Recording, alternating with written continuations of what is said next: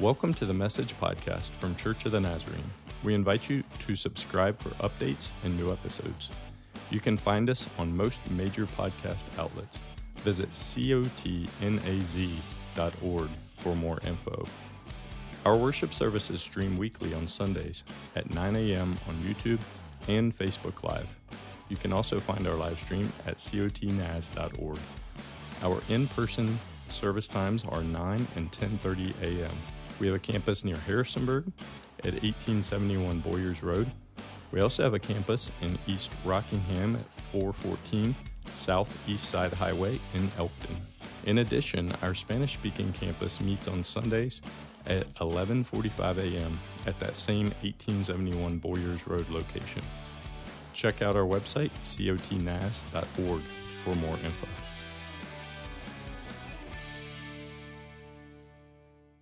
Uh, we're going to continue in our teaching series through the book of James today.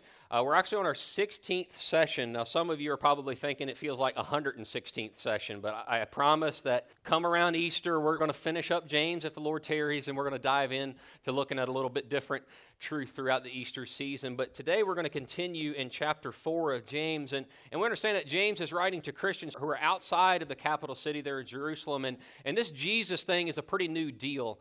And, and so James is writing to help them see and focus how to shape their lives around this new reality of a resurrected Savior. And so we see James that his primary concern is that the lives of his readers, that the lives of those who profess Christ would reflect, would show their love for Jesus by obeying his words, his commands. His primary concern, his, his thesis, the main idea, if you will, is that those who profess Christ would not just hear his words, but that they would be doers of his word. As we studied last week in chapter 4, James really used some kind of shocking language, some vivid word pictures for us that we might understand that if we're dabbling a little bit in the world, that if we have one foot in the church and, and one foot in the world, that James says we're actually committing adultery, and he calls his readers in that position adulterers and adulteresses. Now, we know that through this flow of the letter of James that this is stark language because he's been using brothers and sisters and dearly loved and beloved and all of that. And he shifts here. He's trying to get us to see the gravity of what we're doing when we make that choice. He's helping to illustrate the truth that when any any time we're choosing to harbor a little bit of disobedience, to put something between God and ourselves, that when we live that double life, we're actually making ourselves an enemy of God. So James is pleading with us that we would come home that we would deal with those things that separate us, that keep us at arm distance from the Father, that we would not try to play two parts. The call of James and the call all throughout the Gospels to follow Jesus is an exclusive call. It's a call to be all in, head first with both feet, not a little dabbling in the world, dabbling in our preference and what he says. No, no, no. It's an exclusive call to follow Jesus with everything we have.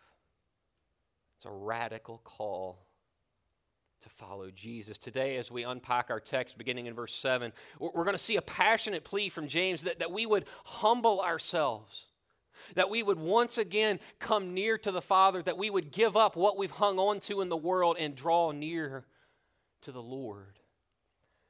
And before we dive in, I, I, wanted to try to help us to see this reality. What does it look like to come to that point where you humble yourself and turn back towards the Father? So, will you watch this clip with me today before we dive in?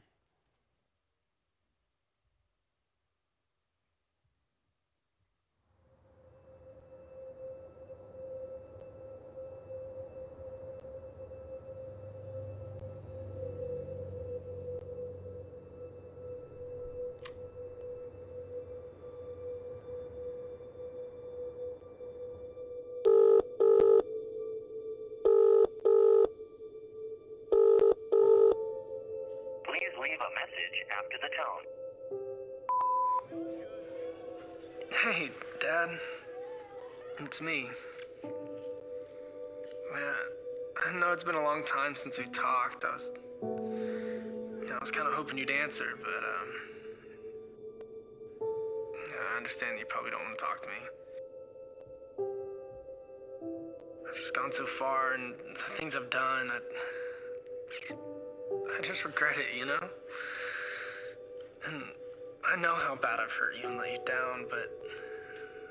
But, Dad, I. I miss you. I miss how we drive around and just talk about life. And I just. I just want to come home. But. I know you've probably written me off.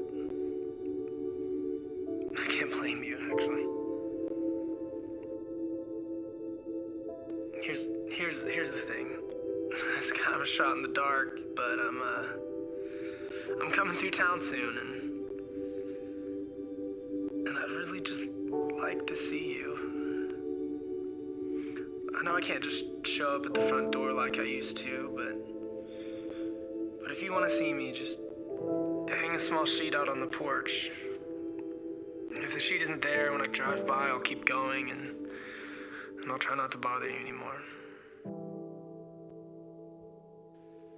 I love you, Dad.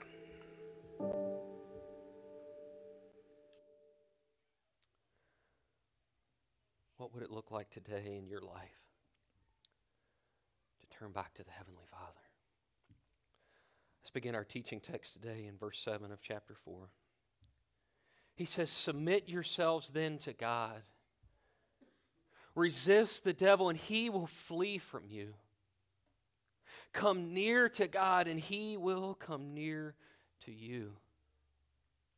Wash your hands, you sinners, and purify your hearts, you double minded. Grieve, mourn, and wail. Change your laughter to mourning and your joy to gloom. Humble yourselves.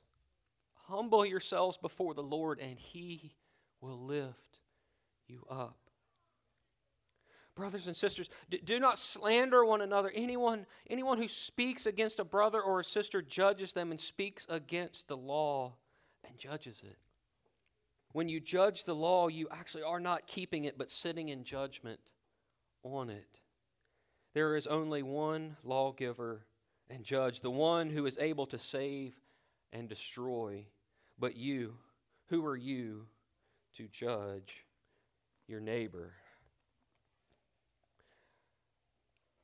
As your pastor today, I, I wish wish for a moment I could read your mind right now.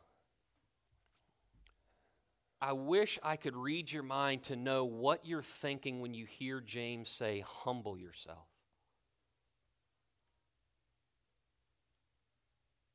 What, what, what feelings arise up inside of you when you read that truth that if we will humble ourselves, He will lift us up?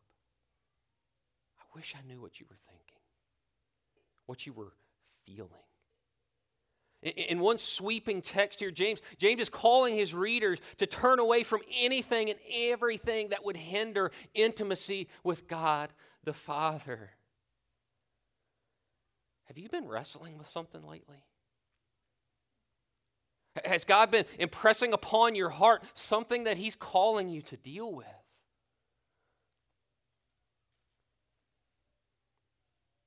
James is called today so that we would deal with it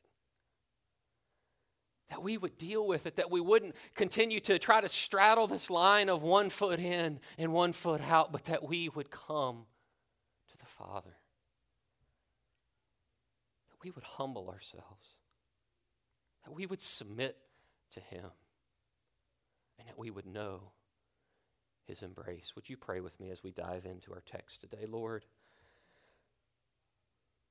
Will you show us? Will you show us today, Lord, those things in our lives that are between us? Your grace can do that. Lord, we're listening. We're listening. And it's in your name we pray. Amen. So let's turn back to verse 7. We're going to unpack a little bit of the language here and some of the ideas that James is trying to get us to see in this reality. He says, Submit yourselves then to God, resist the devil, and he will flee from you. This first idea, this first instruction that James is giving is, is, that we would literally come under the authority of God, that we would take a stand against the enemy of our souls and against the enemy of the world, that we would stand on the side of righteousness. Submit yourselves to God here. This idea is that we would willingly choose to place ourselves under God's guidance, under His authority, under His teaching, that we would submit to Him in all areas of our lives. If you unpack the original word there, it can also mean to line up under him. And I, I can't help but think of, of Eliza's teachers in the daycare. Uh, when, when, they need to go to the playroom, they, they come bursting out of the hallway doors and they've got to circle through the foyer to go up the elevator to the playroom. And I'm here to tell you, when those doors crack open, kids go wild, okay, because they know what's coming. But you have kids running amuck, running around the foyer. Some are dragging along and screaming because, I mean, that's just what kids do. Some are over in the corner refusing to move, but here stands the teachers patiently, waiting by the elevator for everyone to finally get done with what they're doing and submit to their authority. Now, I may or may not have instigated some of that running when I was an employee there. Sorry, Miss Kim. I love you. But you see this reality that we can't go anywhere until we're all in front of the elevator sitting on our biscuits. And that's a little bit what James is calling us to here that we would stop running around and pursuing our own ideas, that we would maybe even stop being in the corner, stubbornly refusing to move, but yet we would come under and come in line with what he's calling us to do, that our lives might go somewhere that he can see and maybe we can't. But he's calling us to submit to him in whatever that call is submit to God. It means that we're going to be attentive to what He's saying. We're going to be attentive to His voice in our lives, His impressions upon our hearts. We're going to listen to what He's telling us and surrender and just say, Yes, Lord. Yes, Lord. It's a willing submission to accept what He says about things rather than our own opinion on the matter. If I was to pass around a survey today, and, and the first question was, Are you submitted to God? And you checked yes. And then, of course, you always know the next line is, If yes, please explain. What, what would you do? What would you show today to show that you're submitted to God? What would that be? I, I, I know that in my own journey, uh, to be honest, I've struggled with this. I've struggled to, to say yes to the Lord in all areas of my life. I, I, I remember when I came back to the Lord, I, I, used to listen to all kinds of different music. you name it, I, listened to it. And well, you know, the, the music contains messages and contains, contains vocabulary that's just not pleasing to God. And it would even, if you listen to that hard and heavy rock and roll stuff, like it will do things in you that's not pleasing to God. And, and I remember the Lord impressing upon my heart that I needed to make a change, a change in what I was listening to. Now, I, I, was not surrendered because I argued. Uh, Lord, Lord, Love is so lame. Do I have to listen to that? Is it really such a big deal? It apparently mattered. Because God never would stop impressing upon my life. I'll just say it. He wouldn't stop bothering me about it, okay?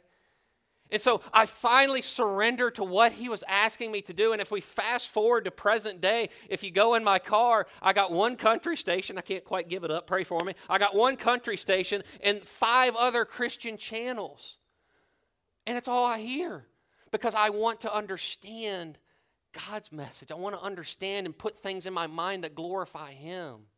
I couldn't see it until I surrendered it, what was going on.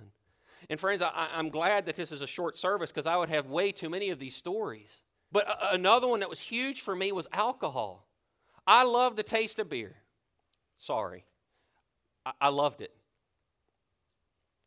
And I, I, had been saved for a couple years, and, and I never took my drinking to extremes, you see. I, I just enjoyed it. I literally argued with the Lord for a year about this. About giving up something that I perceived was not a big deal. I just enjoy the taste of it. I just have one or two, it doesn't go anywhere. I distinctly knew He was asking me to give it up, but I wasn't surrendered. And after way entirely too long, I finally just said, Fine, fine, fine, fine. We'll try it for 30 days.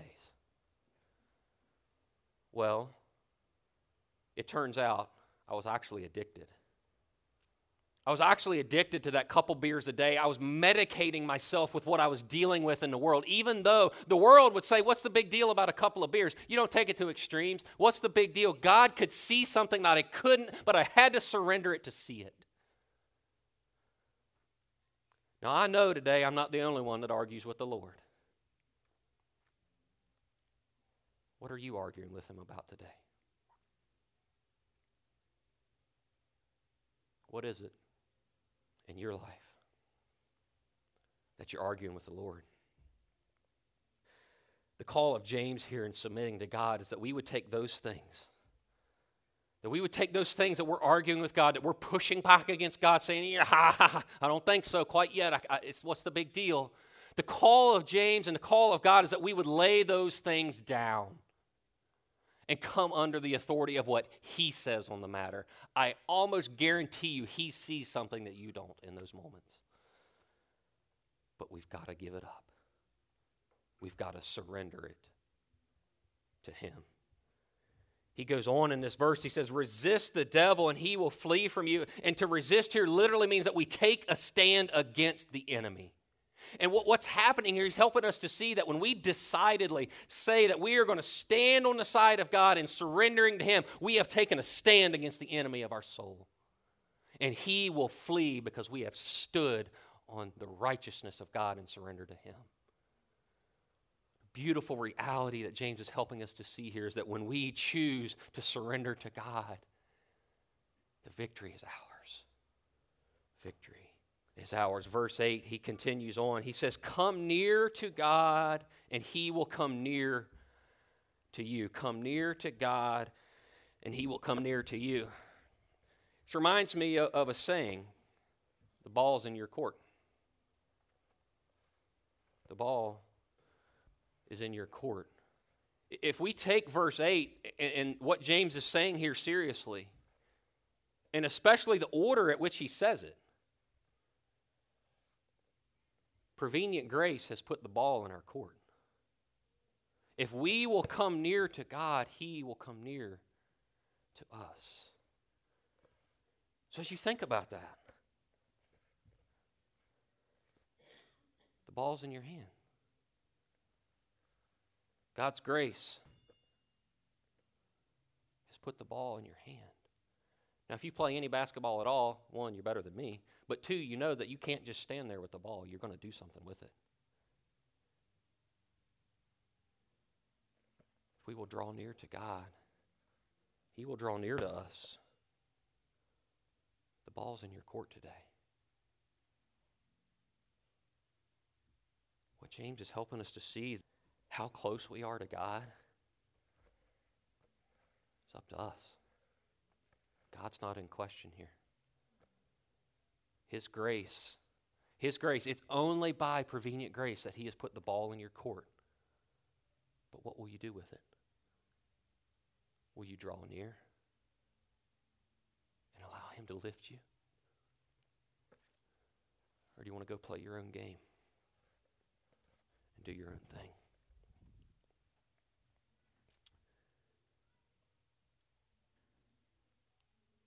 There's this truth here that James is getting us to see. Grace has tossed us the ball, and now it's up to us to do something about it. We must first take that step to choose to be a friend of God and surrender to Him.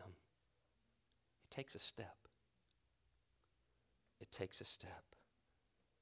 James continues to unpack for us today what that looks like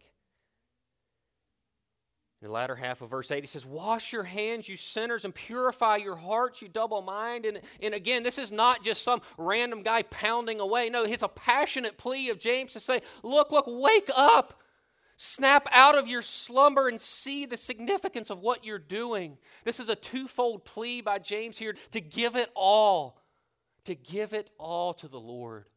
And this idea of wash your hands, you sinners, and you got to remember the Jewish context that he was writing to, but it's looking back on that ceremonial rite of washing hands where they had to wash their hands before they could come to the Lord. And James is trying to get us to see here that we have to surrender our lives, our actions. There comes a point when we just have to stop doing some things. Now, whether those things are what you're listening to on the radio or what's in your fridge or how many trout you keep a day, what you have to do is we see that our lives were to purify our actions before the Lord. And if he's saying that to wash your hands is to purify our actions, then to purify your hearts is to deal with the heart of the matter. To come in and deal with that sin nature that is so torqued and bent our hearts that that's where the sin's coming from. And he says, deal with it right there. Because the reality is that the grace of God is so magnificent, is so wonderful, that He will come and purify your heart. And a pure heart uh, has one single focus. It's one single focus on listening and obeying the Father. It's not a double minded nature anymore, it's a complete and total surrender. A pure heart is humble. A pure heart puts God's desires ahead our own. And friends, we don't have to worry. God is faithful to show us these things.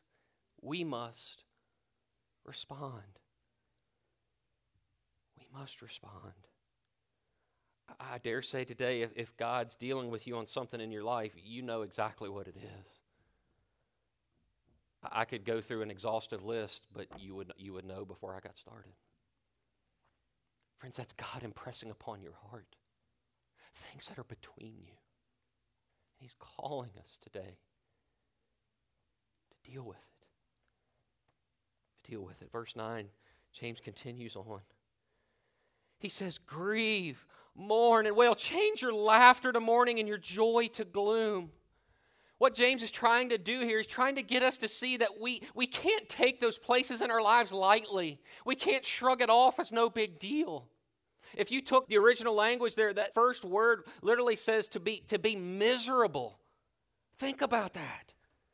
That when we get oppressed upon our hearts, something that's between us, that we should literally be miserable. We should be in a funk because something is not right between us and the Father. We should feel grief. We should mourn that distance that doesn't need to be there. And James is saying, look, look, look, this is important. We can't shrug those things off, whatever it is. Because God has our best interest in mind. He's drawing us closer to Him. We should grieve and mourn and wail over those places in our lives.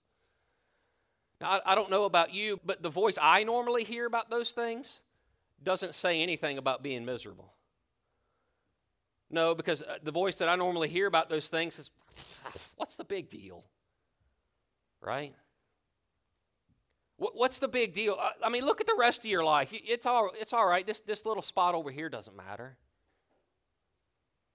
It's just a small thing. Nobody even knows. Is it really that important?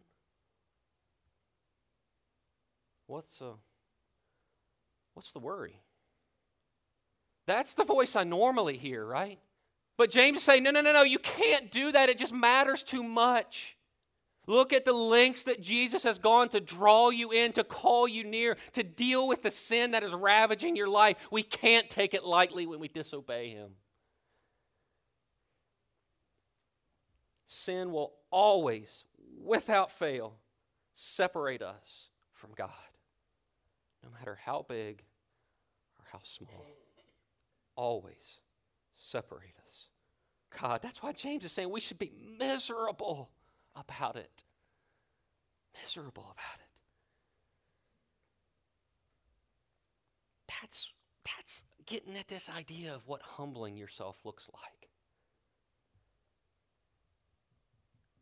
To take the posture of surrender and humility in regards to all of those things, even the things we enjoy that taste good or that don't even seem like a big deal. James is calling us in humility to submit it all to the Father. Humility submits it all. And that, that's where James ends there in verse 10, he says, Humble yourselves before the Lord, and he will lift you up. Friends, is there a greater promise, a greater invitation in all of Scripture? That if we will just come to that point where we will humble ourselves before the Lord, that we will encounter His embrace and His lifting us up. Why do we run? Why do we run?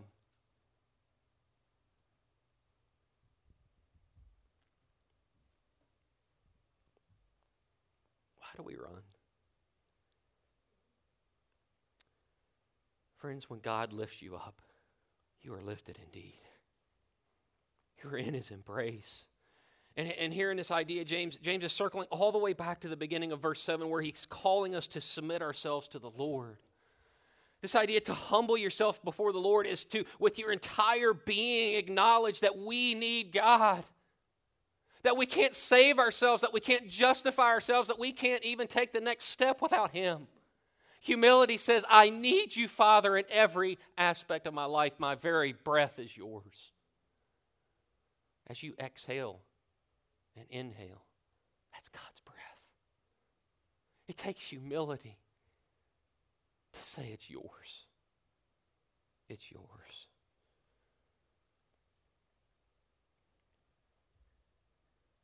James is inviting us through the doorway of humility that we might receive the gracious embrace of the Father. Throughout our, our text today, James has gone to great lengths to help us to see the necessity of repentance. Now, I know repentance is an old church word, but it's this idea that we are absolutely turning away from where we were going. It's a, a total abandonment from anything and everything that would separate us from God. He's calling us to do things differently.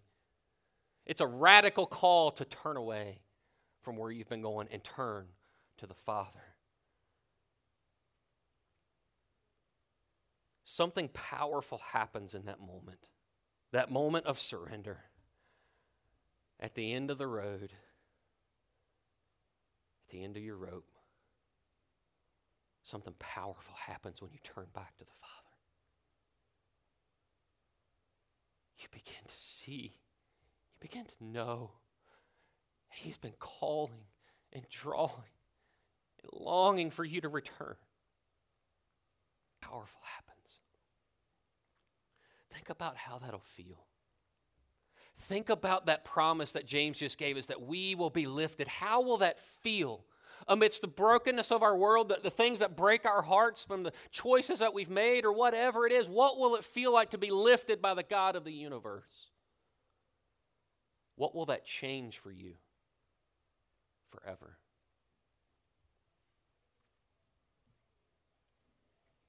As you think about that feeling today, as you think about what that looks like to turn back to the Father, maybe it looks a little bit like this.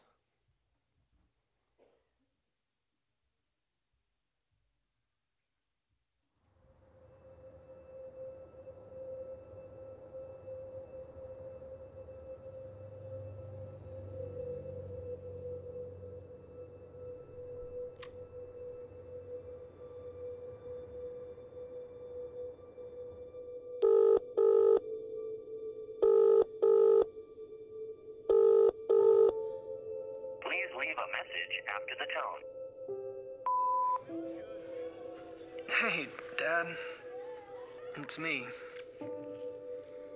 Man, I know it's been a long time since we talked. I was, I was kind of hoping you'd answer, but um, I understand you probably don't want to talk to me. I've just gone so far, and the things I've done, I, I just regret it, you know. And I know how bad I've hurt you and let you down, but but Dad, I, I miss you. I miss how we drive around and just talk about life. And I just, I just want to come home. But I know you've probably written me off. I can't blame you, actually. Here's, here's, here's the thing it's kind of a shot in the dark, but I'm uh I'm coming through town soon and and I'd really just like to see you. I know I can't just show up at the front door like I used to, but but if you want to see me, just hang a small sheet out on the porch. If the sheet isn't there when I drive by, I'll keep going and and I'll try not to bother you anymore. I love you, Dad.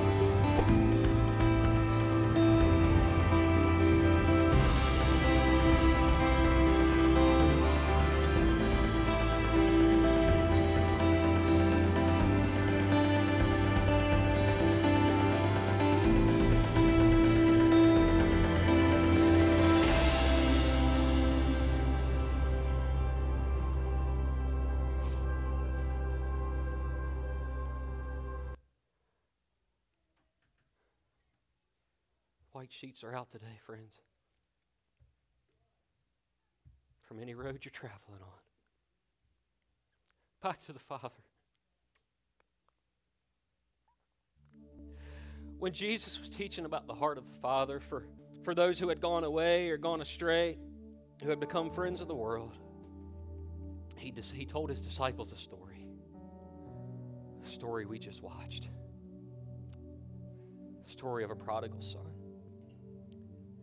This was a son that, that, that knew what it was like to be in the house of the Father, that, that knew what the Father's desire was, knew what it was to have intimacy, but yet he chose his own way. And in, in this story that Jesus is telling, this son literally walks up to the father and says, I wish you were dead. I'm tired of living under your authority. I'm tired of living your way. I have my own desires. Give me my inheritance. I'm out. And he did. He went. He went and lived his own way did his own thing, free from the authority of the Father. But there came a point at the end of his road where he humbled himself and looked back home. Luke chapter 15, verse 17 says, When he, the prodigal son, came to his senses, he said, How many of my father's hired hands have food to spare? And here I am starving to death. I'll set out, I'll go back to my father and say to him, Father, I have sinned against heaven and against you. I am no longer to even be called your son. Just, just make me one of your hired servants. And so he got up and went. You see, there came a point in that guy's story where he had to surrender where he said, Golly sakes, even the servants in my father's house have it better than I do. They're under his authority. I want to go back. Just make me a servant, Father. More than a servant, though, he was reinstated as a son. It says, But while he was still a long way off, his father saw him and was filled with compassion for him. And he ran to his son and threw his arms around him and kissed him. That's the heart of the Father, friends. That's the heart of the Father. Why are we running? Why are we running?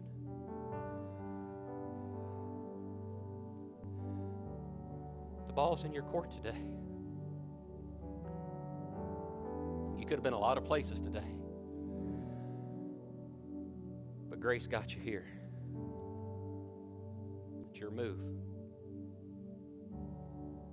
What's it going to be? What's it going to be today, friends?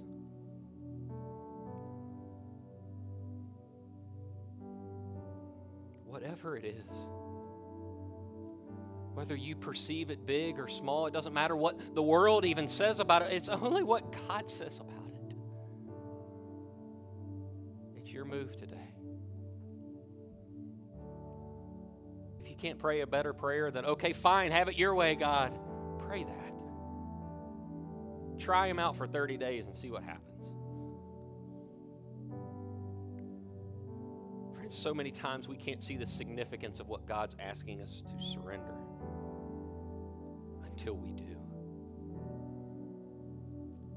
Humble yourself, and He will lift you up.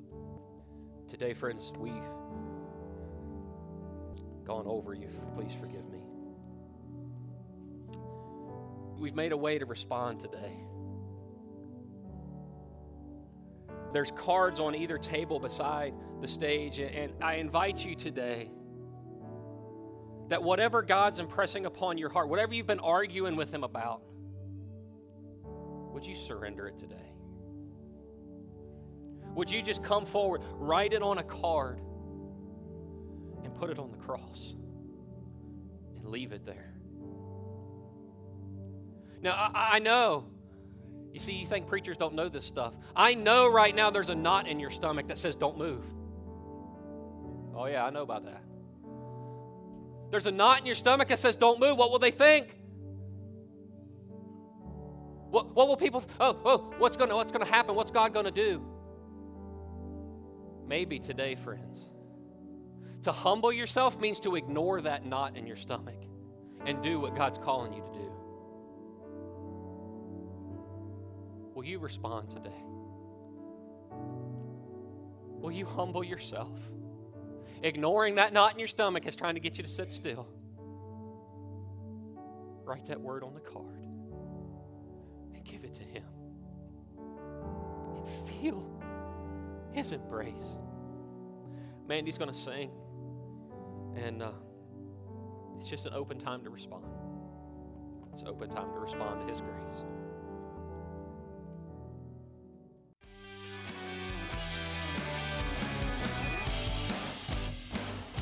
Thank you so much for listening today. You can email us at info at cotnaz.org for any questions about our church. When you're done listening today, please subscribe to this channel for updates and new episodes.